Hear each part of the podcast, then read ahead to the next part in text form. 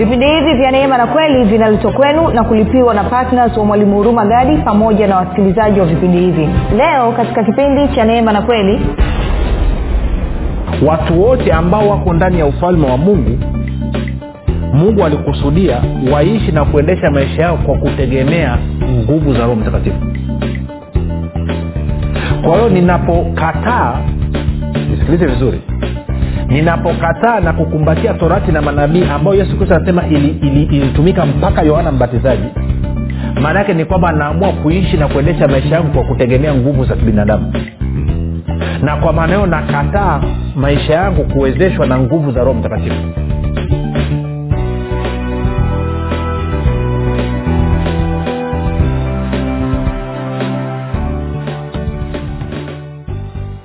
popote pale ulipo rafiki ninakukaribisha katika mafundisho ya kristo. Jina langu naitwa huruma gadi. Ninafuraha kwamba umeweza kuungana nami kwa mara nyingine tena ili kuweza kusikiliza kile ambacho bwana wetu yesu kristo ametuandalia.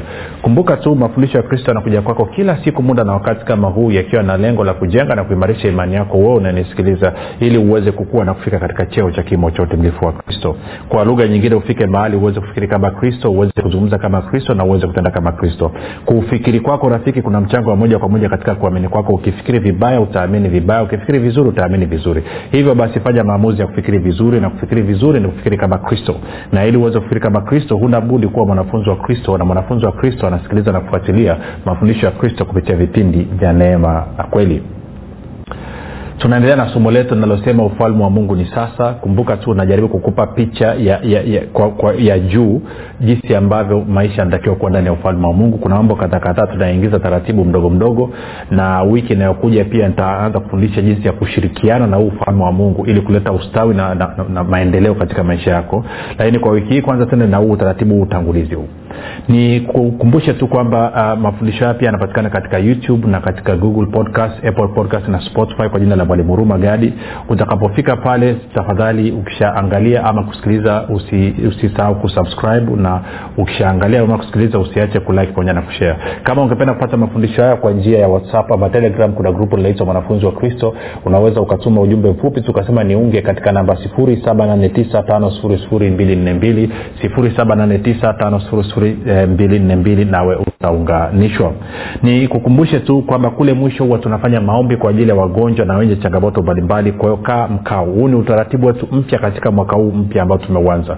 Kwamba kila tunapofika mwisho wa vipindi basi tunafanya tunafanya maombi kwa ajili ya wale ambao wana changamoto mbalimbali. Kwao kaa mkao elekeza wenzako wakaribishe wenzako waweze kusikiliza. Nitoe shukurani za dhati kwa ajili ya wote ambao mmekuwa mkihamasisha wengine mkisikiliza na kuhamasisha wengine kusikiliza mkifanya maombi kwa ajili ya wasikilizaji wa vipindi vya neema na kweli kwa ajili ya kwangu pamoja na timu yangu na mkichangia gharama za injili kwa njia ya redio. Nyote pamoja namshukuru mungu kwa ajili yenu nasema asante sana ongereni sana. Neema na amani ya bwana wetu yesu kristo izidishwe juu yenu.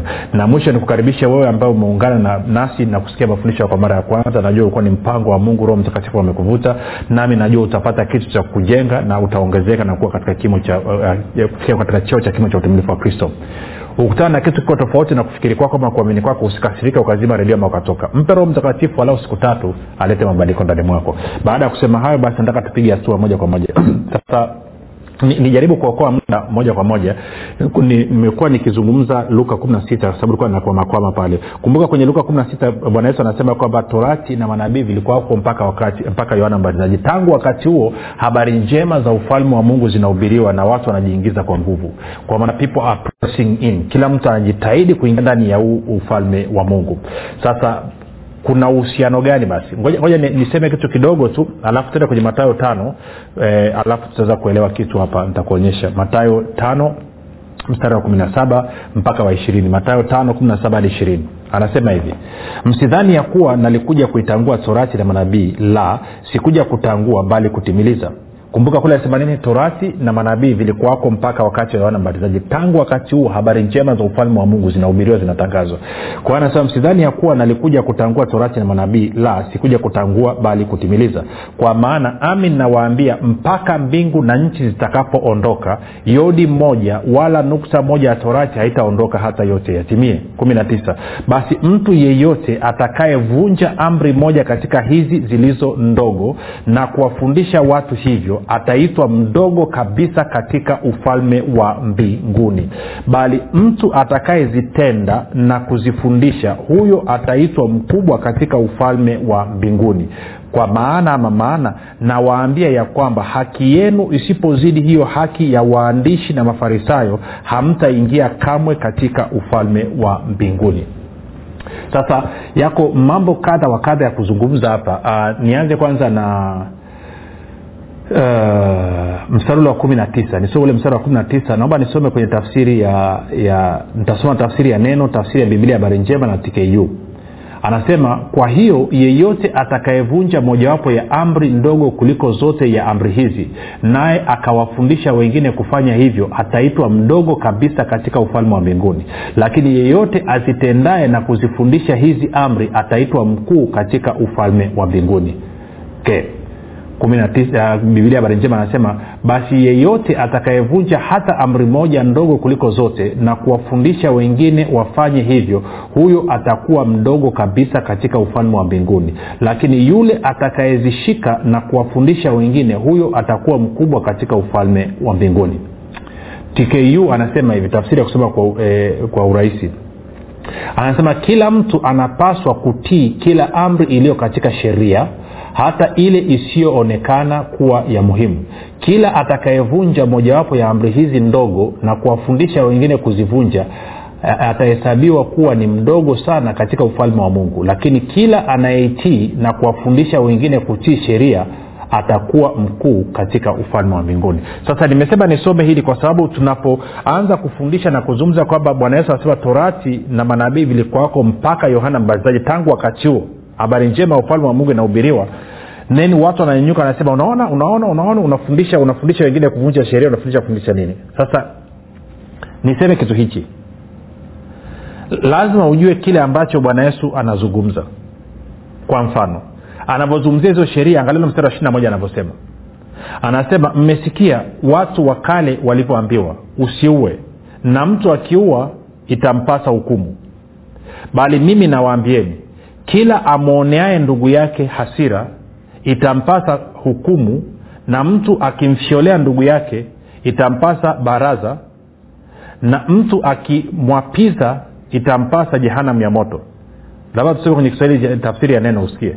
Kwa anaelezea namna ya kutunza hizo amri.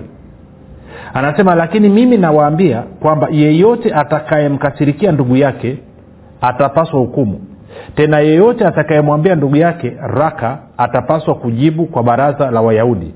Kwa baraza la wayahudi. Sio baraza la wachaga wala sio baraza la wapare wala baraza la waarusha baraza la wayahudi. Lakini yeyote atakayesema wewe mpumbavu atapaswa hukumu ya moto wa jehanam kwa hiyo anasema kila mtu anayemtukana mwingine anamwambia wewe mpumbavu we mjinga nini wewe? Mambo gani? Anasema wewe huyo mtu anapaswa nini hukumu ya jehanam ya moto okay.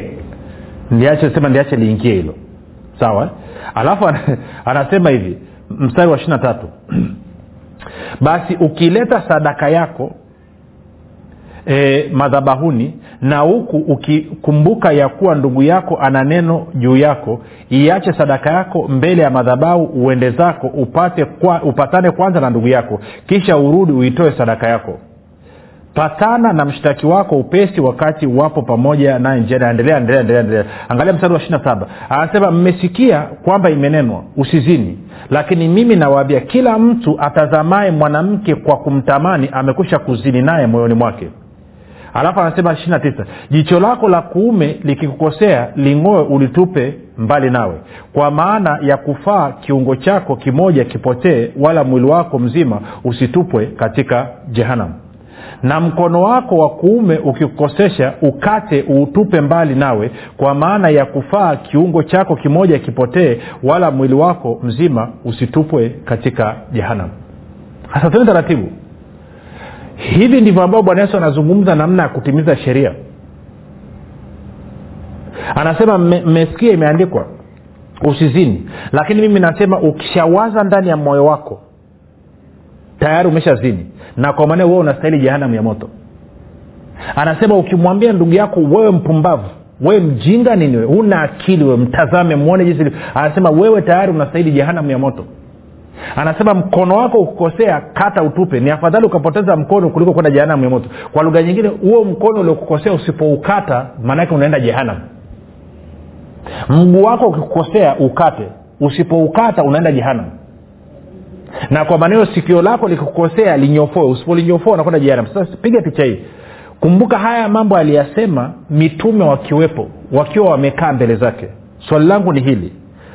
Kama yalikuwa ni ya muhimu kwa kanisa leo hii kwa nini huoni mitume wakizungumza katika nyaraka zao? Hilo ni la kwanza la pili kwa ninyi mnaotetea masema yanatuhusu mbona wewe hujawai kunyofua macho yako? Mbona hujawai kukata mkono wako? Mbona hujawai kukata mguu wako? Mbona hujawai kukata sikio lako? Kuna wengine ni wambea kuliko ibilisi ni wasengenyaji mmejaa fitna mbona mjakata ndimi zenu? Sasa tukiwaambia wanasema haiwezekani. Kwa nini isiwezekane? Si unataka kutunza sheria? Maanake amesema haki yako isipokuwa kubwa kuliko haki ya mafarisayo huingii katika ufalme wa mungu na kwa nini anasema ukimfundisha mwingine kutunza sheria hizo unakuwa mdogo? Kwa anamaanisha nini bwana yesu? Nitakueleza kitu ambacho anamaanisha. Bwana yesu amekuja akakuta mafarisayo na waandishi wa sheria wamefanya hizi sheria zimekuwa nyepesi. Umesaa zimekuwa nyepesi. Unajua leo hii tunaona vituko kwa mfano nasikiaga kwenye madhehebu mengine wana labda una una una, una binti anasema uh, kiongozi wa kwaya ananitongoza anataka nifanye naye uzinzi. Kwao anaenda kuripoti kwa mchungaji. Mchungaji badala ya kumwita yule kijana na kumwambia kitu gani hichi unafanya mchungaji anamwambia yule binti sasa fanya hivi safari hii akikutongoza kubali alafu mtakapofika kwenye hiyo gesti tutumie ujumbe uko kwenye gesti na gesti gani? Na huko chumba namba ngapi tuje tumshike. Hebu e, hebu ona wazo la huyu mchungaji. Bwana yesu anasema ukiwaza umeshafanya. Je huyu mchungaji anamwambia binti akubali? Haoni kwamba tayari ameshamwingiza binti kwenye uzinzi na sio hivyo tu. Na kitendo cha yeye kumwambia binti akubali na kwamba waende je huoni kwamba na yeye ameshiriki tayari kwenye hiyo dhambi ya uzinzi? Na kwa maana hiyo siku ile ambayo mnasema kwamba tumemkamata ukijana tunamtenga kwenye kanisa yule kijana alitakiwa atengwe yule binti alitakiwa atengwe na mchungaji pamoja na wazee wake wa kanisa nao walitakiwa watengwe lakini haifanyiki hivyo sindio kwa sababu hawawazi haya mambo. Anasema ukishawaza moyoni mwako tu tayari umekusha kufanya. Kwa mzee mchungaji alitakiwa apigwe chini wazee wa kanisa walitakiwa wapigwe chini yule kijana wa kwaya alitakiwa apigwe chini na yule binti alitakiwa apigwe chini. Nasema haiwezekani. Kwa nini siwezekani wakati wewe mchungaji ume, umefacilitate e, umewezesha umehamasisha? Unasema tulimwahi kabla hajafanya. Bwana yesu amesema ukiwaza moyoni mwako tayari unasema basi kama nilivyo nani ataiona mbingu? Ndio maana unamhitaji yesu nabidi utegemee ufalme wa mungu. Kwa hacha hicho kiburi cha kujidai kwamba unaweza kutunza sheria huwezi. Hilo la kwanza. Lakini la pili anasema angalia mstari wa ishirini. Anasema maana nawaambia ya kwamba haki yenu isipozidi hiyo haki ya waandishi wa mafarisayo hamtaingia kamwe katika ufalme wa mbinguni. Swali linakuja tunaingiaje katika ufalme wa mbinguni tunafahamu kufuatana na yohana tatu mstari wa tatu mpaka watano tunaingia katika ufalme wa mbinguni kwa kuzaliwa mara ya pili. Tunazaliwaje mara ya pili? Tunazaliwa mara ya pili kwa sababu ya imani yetu iliyo kwa yesu kristo. Na kwa maana hiyo basi ninapopata haki hiyo hiyo inaitwa ni haki inayopatikana kwa imani sio inayopatikana kwa matendo yangu kwamba imani yangu kwenye kile ambacho yesu kristo alikifanya kwa niaba yangu na wala sio matendo yangu ndo yananipa uhalali mbele za mungu. Kwa hiyo anavyosema kwamba haki yenu isipozidi haki ya mafarisayo anasema hivi usipokuwa na haki ya imani huwezi ukaingia ndani ya ufalme wa mungu. Huwezi ukaishi ndani ya ufalme wa mungu. Tunaelewana rafiki? Kwa hiyo kuna haki za aina mbili. Kuna haki inayopatikana kwa imani na kuna haki inayopatikana kwa sheria kwa hiyo anasema mafarisayo wao walikuwa haki yao inapatikana kwa sheria. Na anasema hiyo haki inayopatikana kwa sheria maanaake ni kwamba haitoshi kukuingiza katika ufalme wa mungu. Haki pekee inayoweza kukuingiza katika ufalme wa mungu ni haki inayopatikana kwa imani. Kwa nini? Kwa sababu pasipo imani haiwezekani kumpendeza mungu. Waibrania 11 mstari wa sita na kwa maana hiyo mimi nitakapomwamini yesu kristo nikatia imani yangu kwa yesu kristo sio tu kwamba nazaliwa katika ufalme wa mungu lakini pia ina maana maisha yangu sasa nayaishi kwa imani. Tunakwenda sawasawa kwa lugha nyingine ukienda sasa kwenye warumi nane inasema kwamba haki yangu kwa nini haki yangu itakuwa automatikali zaidi ya mafarisayo? Kwa nini? Kwa sababu hii tende warumi nane. Warumi nane mstari wa kwanza mpaka ule wanne warumi nane mstari wa kwanza mpaka ule wanne anasema sasa basi hakuna hukumu ya adhabu juu ya walio katika kristo yesu. Hakuna hukumu ya adhabu juu ya wale ambao wamempokea yesu kristo kwa lugha nyingine. Kwa sababu sheria ya roho wa uzima ule ulio katika kristo yesu imeniacha huru mbali na sheria ya dhambi na mauti sheria ya dhambi na mauti ndo torati na manabii. Anasema maana, maana yale yasiyowezekana kwa sheria kwa vile ilivyokuwa dhaifu kwa sababu ya mwili. Kwa anasema sheria ni dhaifu kwa sababu ya mwili. Kwa lugha nyingine sheria inapokuja kukutana na mwili wa mwanadamu sheria inashindwa kufanya kazi yake iliyokuwa imekusudiwa kwa anasema maana yale yasiyowezekana kwa sheria kwa vile ilivyokuwa dhaifu kwa sababu ya mwili mungu kwa kumtuma mwanawe mwenyewe katika mfano wa mwili ulio wa dhambi na kwa sababu ya dhambi alihukumu dhambi katika mwili. Nne ili maagizo ya torati yatimizwe ndani yetu sisi tusiyoenenda kwa kufuata mambo ya mwili bali mambo ya roho. Sasa uh, angalia nisome mstari wa tatu na wanne kwenye bibilia ya habari njema. Angalia anavyosema bibilia habari njema anasema hivi mungu ametekeleza jambo lile ambalo sheria haikuweza kutekeleza kwa sababu ya udhaifu wa binadamu. Mungu alimtuma mwan, mwanaye akiwa mwenye mwili sawasawa na miili yetu sisi wenye dhambi ili aikabili dhambi na kwa mwili huo akaiangamiza dhambi kwa hiyo anasema mungu alimtuma mwanawe akaja katika mfano wa mwili mwili wa dhambi kama miili ya binadamu ilivyo ili kupitia mwili huo aikabili dhambi na hivyo akaikabili na akaiangamiza hiyo dhambi. Wapi? Pale msalabani anasema mungu alifanya hivyo kusudi matakwa ya haki ya sheria yatekelezwe kikamilifu yatekelezwe kikamilifu ndani yetu sisi ambao tunaishi si kwa nguvu za kibinadamu bali kwa nguvu ya roho. Akamon yaani hapo biblia barichana naipenda kabisa. Kwa hiyo anasema kwamba kwa kuwa sasa mimi na wewe tumezaliwa mara ya pili. Imani yetu iko kwa, kwa, kwa yesu kristo. Na tumeingia ndani ya ufalme wa mungu. Basi ni uthibitisho kwamba haki yetu sisi ni zaidi ya haki ya mafarisayo ambao mafarisayo walikuwa wanaishi kwa kutegemea sheria na ama torati na manabii. Kwa nini? Anasema kwa sababu kupitia mwili wa yesu kristo sio tu kwamba yesu kristo alikuja akaikabili dhambi lakini pia ameiangamiza dhambi. Dhambi imeangamizwa rafiki unasema hii inayonisumbua nini? Kiini macho. Ntakuelewesha sasa hivi. Dhambi imeangamizwa. Anasema na kwa sababu hiyo maagizo matakwa ya haki inayopatikana kwa sheria inayopatikana kwa torati yamekushatimizwa kikamilifu ndani mwetu. Sasa kumbuka ziko sheria mia sita kumi na tatu na kufuatana na huu mstari basi anasema kwa sababu ya yesu kristo kuja katika mwili wa dhambi na kuikabili dhambi na kuiangamiza dhambi basi sheria zote mia sita kumi na tatu zimetimizwa kikamilifu ndani yetu na nakuhakikishia hakuna farisayo hata mmoja hakuna sadukayo hata mmoja hakuna mwandishi wa sheria hata mmoja hakuna binadamu yeyote isipokuwa yesu kristo peke yake ndiye ambaye aliweza kutimiza haki inayopatikana kwa torati kwa asilimia mia moja. Na kwa kuwa sasa imani yangu mimi na imani yako wewe iko kwa huyu yesu kristo basi mbele za mungu maagizo yote matakwa yote ya haki inayopatikana kwa sheria yametimizwa. Na ndio maana sasa sisi tuko ndani ya ufalme wa mungu kwa hiyo ni jambo la kijinga tena la kukosa hekima.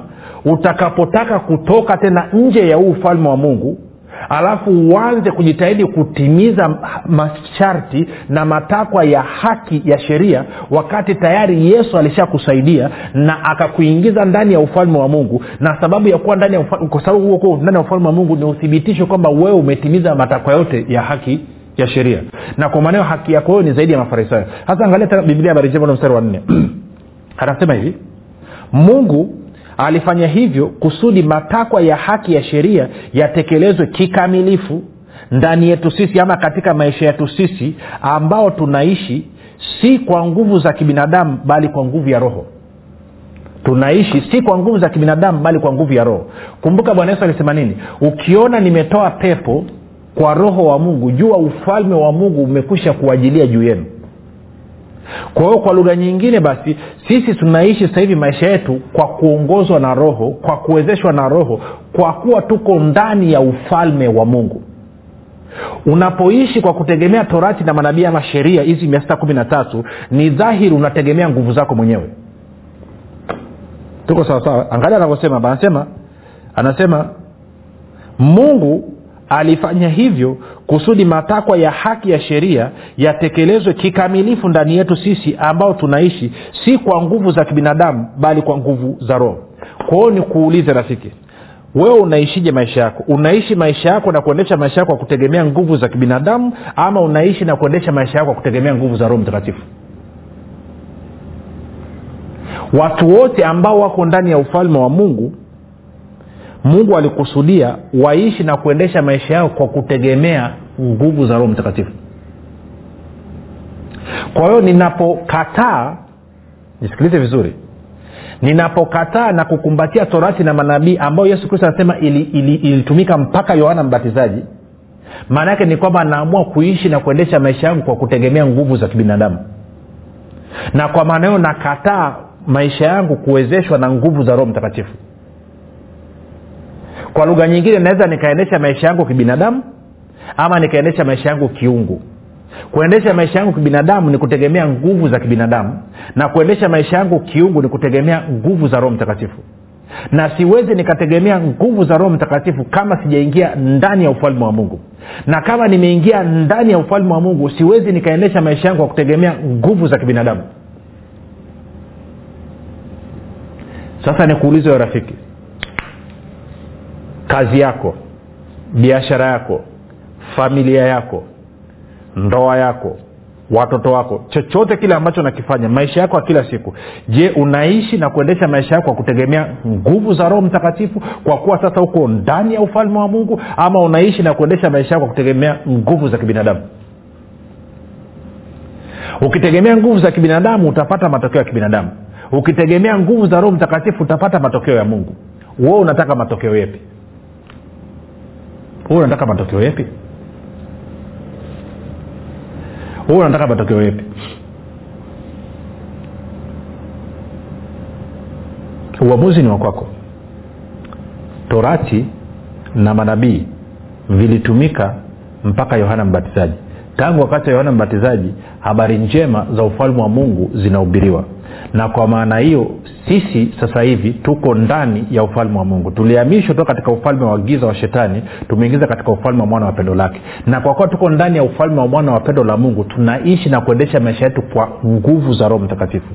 Kabla ya kuja ndani ya ufalme wa mungu tulikuwa tunaishi na kuendesha maisha yetu kwa nguvu za kibinadamu na ndio maana kwa nguvu hiyo hiyo ya roho mtakatifu ambao ni nguvu ya ufalme wa mungu nataka nikuhudumie sasa hivi. Wewe ambaye unanisikiliza nataka nikuhudumie sasa hivi wewe ambaye unanisikiliza wewe ambao nataka nikuhudumia sasa hivi.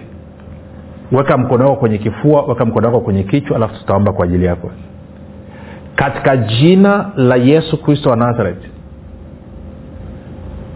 ninaamuru kila aina ya kazi ya ibilisi kila aina ya kifungo na mtego wa ibilisi katika maisha yako kuvunjika na kuondoka. Katika jina la yesu kristo wa nazareti na kuamuru ondoka sasa hivi.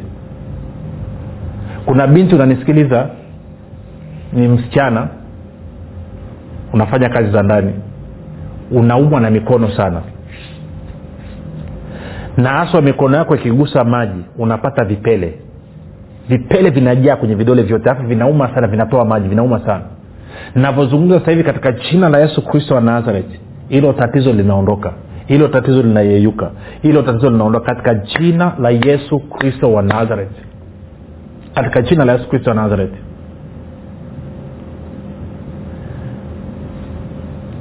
jaribu kufanya kile ambacho ulikuwa wezi kufanya. Wewe ambayo umepokea uponyaji wako sasa hivi jaribu kufanya kile ambacho ulikuwa wezi kufanya. Kama jaribu kaa ulikuwa uwezi kuinama inama. Kaa uwezi ku, ku, ku, kuinuka inuka kitandani katika jina la yesu kristo. Yesu kristo ameshakuponya. Wewe ni mzima wa afya. Tuandikie tueleze ushuhuda wako. Tuandikie tueleze ushuhuda wako. Kuna kuna wengine mmekuwa na matatizo ampati kazi mna changamoto ya kupata kazi ama fanya biashara zinapata matatizo. Katika jina la yesu kristo natangaza mko huru kuanzia sasa hivi. Katika jina la yesu kristo wa nazareth utaitwa kwenye intervyu ya kazi na utaenda utafanya intervyu ya kazi utapata kazi vizuri kabisa. Na wewe utakapofanya mambo yako sasa hivi ukianza kufanya ataanza kukaa utaanza kuona matunda utaanza kuona matokeo. Usisahau kutumia ujumbe na nini ushuhuda wako. Unasema umeomba kiwepesi sana ndio maana inaitwa habari njema. Inaitwa habari njema. Nisi, ni, ni, ni kwa sababu ya yesu kristo. Yesu kristo ndo anafanya kazi zote hizi. Mimi nazungumza kile ambacho anasema naye ndo anafanya. Kwa hiyo sihitaji kuumiza kichwa sihitaji kutumia nguvu na msuli sihitaji kutokwa na povu ama kuvuja jasho. So simple. Maneno kidogo nguvu kubwa. Tukutane kesho muda na wakati kama huu kumbuka tu kwamba yesu ni kristo na bwana. Na usisahau kwamba kila mwisho wa vipindi huwa tunaombea watu. Kwa hiyo waambie na wengine watu waweze kusikiliza kwa wingi. Basi tutane kesho muda na wakati kama huu. Jina langu naitwa huruma gani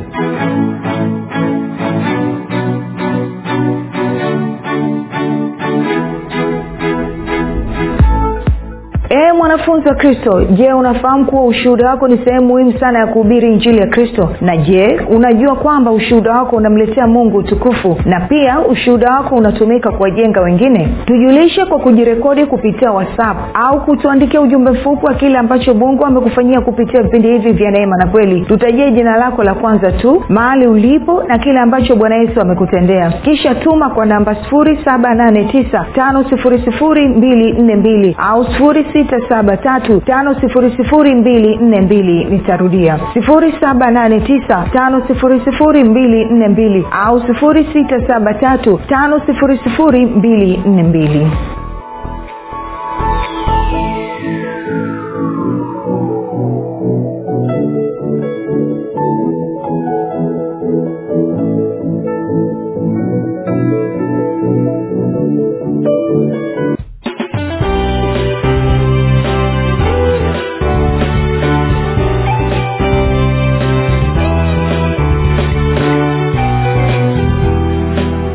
umekuwa ukisikiliza kipindi cha neema na kweli kutoka kwa mwalimu hurumagadi kwa mafundisho zaidi kwa njia ya video usiache kusubscribe katika youtube chanel ya mwalimu hurumagadi na pia kumfuatilia katika apple podcast pamoja na google podcast kwa maswali maombezi ama kufunguliwa kutoka katika vifungo mbalimbali vya ibilisi tupigie simu namba 7645242 au 7895242 au 6735242